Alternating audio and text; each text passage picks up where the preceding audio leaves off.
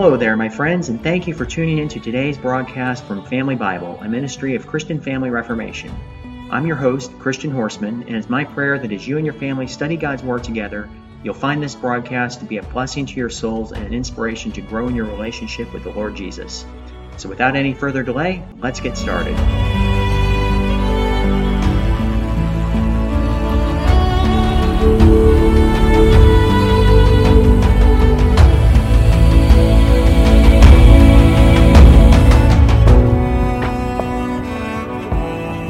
It's Friday, September 8th, year of our Lord 2023, and today we're taking a closer look at the 11th chapter of the book of Ezekiel.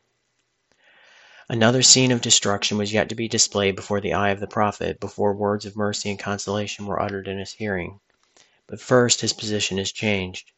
The manifested glory of God had fixed its residence at the east gate of the Lord's house, the principal entrance to the temple, and the Holy Spirit lifted the prophet up and placed him at that gate in the immediate presence of the divine glory. There, the first thing that met his eye was a group of twenty five men, two of whom are expressly named. They were probably singled out because of the peculiar significance of their names, which stood as a contrast against the reality of their lives. One of them was Jaazaniah, which means God hears, and the other was Pelatiah, which means God delivers. Such names should have been regarded as perpetual monitors, reminding these men where they ought to have looked for their confidence and safety. If they had only remained steadfast in the covenant of God, he would surely have heard and helped them in the time of danger. But now the corruptions which they had introduced among the people, and their insolent contempt of God's authority, had reached such a height that he could no longer refrain from manifesting his righteousness in their punishment. These men had set themselves in direct opposition to the will of God, and given wicked counsel to the people. For they had said, Let us build houses. This city is the cauldron, and we are the flesh. This seems to be a proverbial expression which may be paraphrased thus We are as safe in this city as flesh in a boiling pot. The walls of the city shall be like walls of brass, and shall receive no more damage from the Babylonian besiegers than the cauldron does from the fire underneath it. Those who try to force us out of our city and take us into captivity shall find it to be as dangerous as trying to grab the meat out of a boiling pot of water with their bare hands. They look to the bulwarks of their city as amply sufficient to protect them from all the assaults that can be made against it. It was impossible for a holy God to permit such presumption to pass unpunished, especially when it came from those who held the highest places of influence in the land. Therefore, the divine judgment is immediately announced. As one who is perfectly aware of their vain imaginations and their wicked courses, the Lord declares that he is ready to take vengeance upon their evil inventions. These wicked people would be driven from their imagined safe haven, and they would be slain by the hands of the heathen in the borders of the land, thus finding a violent death in a polluted grave, as they richly deserved. As soon as the Lord stated his intention to execute judgment upon these corrupt people, Pelatiah fell down dead. Since his name meant God delivers, this was a manifest sign that all hope of a better outcome was now gone. The doom that had been pronounced was sure of taking effect. The prophet immediately perceived the meaning of this sign. Being overwhelmed by the fearful spectacle that now burst upon his view, he fell flat on his face and exclaimed, Ah, Lord God, wilt thou make a full end of the remnant of Israel? Would the Lord's judgment be a final and exterminating one? It was this question that brought out a gleam of hope that still lingered amidst all these dismal proceedings. In that very exile which the people of Jerusalem looked upon with such disdain, the prospect of better days was to begin. Beginning in verse 14, the Lord endeavored to teach Ezekiel that his brethren were no longer those who were dwelling in the physical land of Judah. These people were doomed to destruction for their incorrigible wickedness. And so the Lord would make for himself a new people, which would be formed for his glory out of the ruined wreck of the apostate Jewish nation.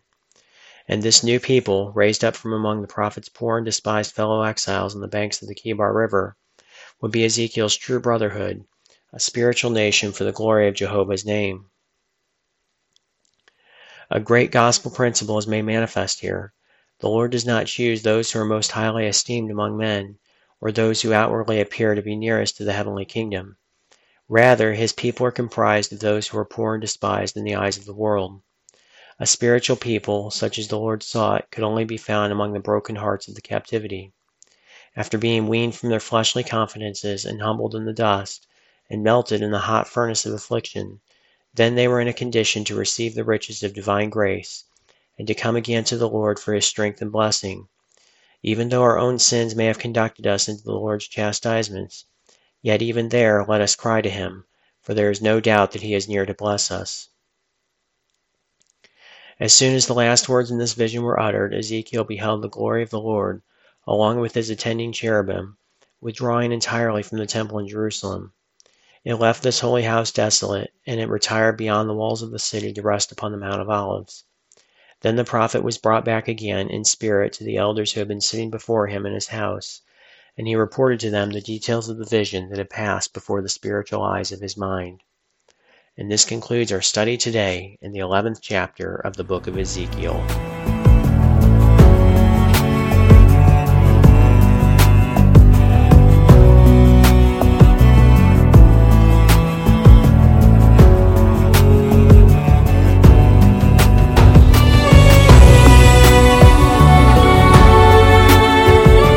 Thank you so much, my friends, for tuning in to today's broadcast from Family Bible. I hope you've enjoyed it as much as I have, and I invite you to join me again here tomorrow, Lord willing, and continue experiencing the richness of His precious Word with your family.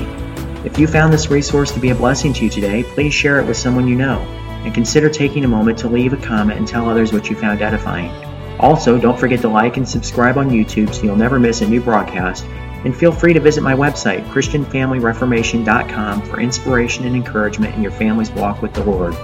I'm your host, Christian Horstmann, and I want to thank you again for tuning in today. May the Lord inspire you to live life today in light of eternity. Seize the day for Jesus Christ.